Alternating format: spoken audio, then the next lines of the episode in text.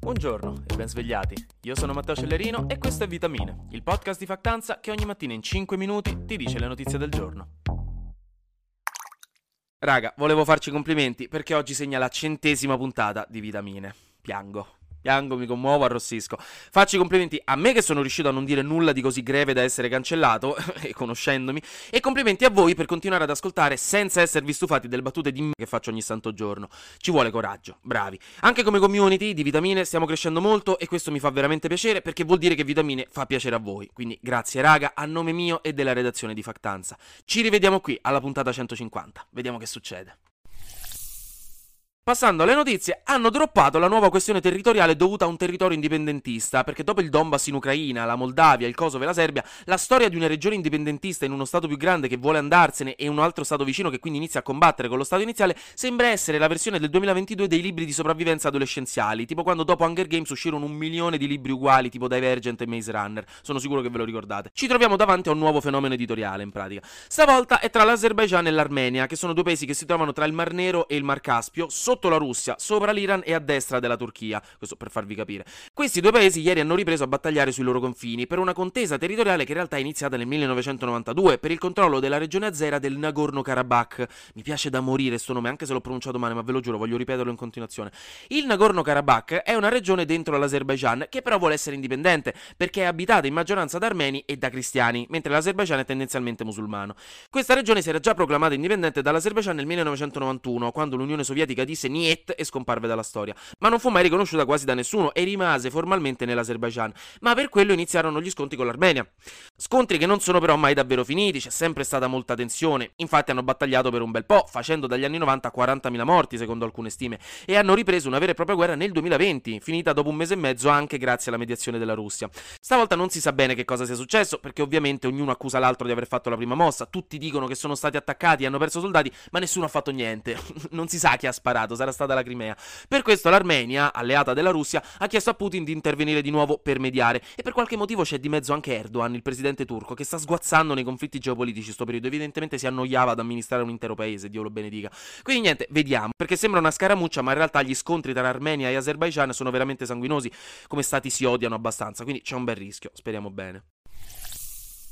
Vi annacquo un po' le notizie di guerra con una notizia molto cute, oserei dire adorabile, e che tra l'altro è pure interessante. In pratica, dopo la morte della regina Elisabetta, sui giornali e sui social inglesi hanno iniziato a prendere in giro l'apicoltore reale della corona, perché ha letteralmente dato alle api della corona, le api regali, la notizia della morte di Elisabetta, mettendo anche dei fiocchetti neri sulle arnie in segno di lutto. E la gente ha pensato che fosse pazzo e l'hanno preso in giro. Allora, innanzitutto, come osate? Questa cosa è adorabile e che nessuno si permetta di prendere di nuovo in giro l'apicoltore reale, quel pover'uomo che probabilmente conosce a memoria i nomi nomi di tipo 150.000 api e ha palesemente chiamato l'ape regina Bettina perché è un uomo dal gran cuore che ama gli animali e fa bene il suo lavoro, lasciatemelo stare.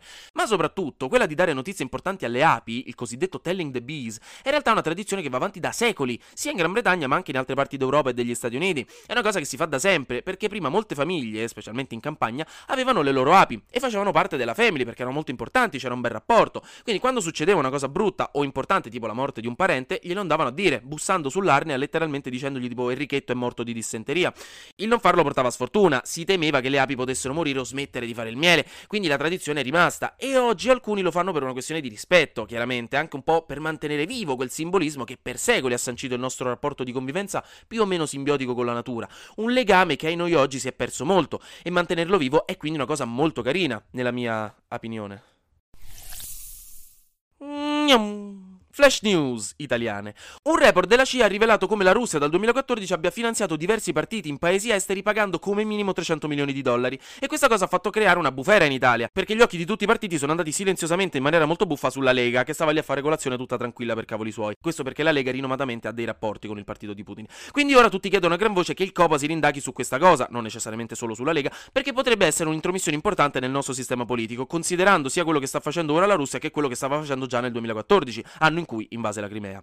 Poi un bel consiglio politico per voi, se volete capire perché andare a votare materialmente nella vostra città, c'è uno strumento creato da Utrend che si chiama Il tuo collegio e che in base a dove state vi dice chi sono i candidati per le varie liste e i vari partiti, così potete informarvi bene su chi i vostri amici vi rinfacceranno di aver votato al minimo problema che esce fuori dopo il 25 settembre. Ovviamente vi metto il link in caption. L'azienda veneta Ormesani ha fatto parlare di sé perché ha introdotto un giorno al mese di congedo mestruale per le donne della sua azienda, per far sì che nel momento in cui qualcuno possa star male ci sia una tutela ed è davvero un'ottima innovazione che va a colpire un problema grosso di cui spesso non si parla. E se qualcuno di voi ha paura della perdita di produttività dell'azienda con questa cosa, pensate quanto poco lavorate quando vi fa male la testa al lavoro. Adesso immaginate addirittura con dolori, debolezza e nausea quanto potreste essere produttivi. Quindi, infine, Laura Pausini era ospite in un programma TV spagnolo, hanno fatto partire Bella Ciao, la canzone, e lei si è rifiutata di cantarla, dicendo che è una canzone politica e troppo divisiva. E questo ha fatto nascere diverse polemiche, perché Bella Ciao era divisiva per i fascisti, nel senso, se uno è antifascista, come d'altronde lo è l'Italia e la nostra Costituzione, e di sicuro anche Pausini, non sto dicendo che lei sia fascista, ma Bella Ciao non dovrebbe essere divisiva. Il fascismo è fascismo, non c'è politica. E finiamo con le flash news internazionali che per ovvia simmetria concettuale devo chiamare brum brum notizie veloci. 1300 giornalisti del New York Times hanno detto che non torneranno al lavoro in presenza, come il giornale gli sta chiedendo di fare, senza un aumento di stipendio, perché tornare in ufficio vuol dire costi per lo spostamento e perdita di tempo e flessibilità, quindi o vengono pagati di più o restano a lavorare a casa. William Ruto ha ufficialmente giurato come quinto presidente del Kenya dopo un po' di problemi legati alla validità delle elezioni e negli Stati Uniti i repubblicani hanno proposto una legge per bandire l'aborto in tutti gli stati dopo 15 settimane di gravidanza, con alcune eccezioni in caso di stupro, incesto o pericolo per la donna.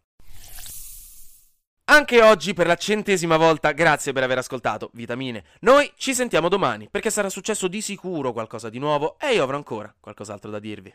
Buona giornata.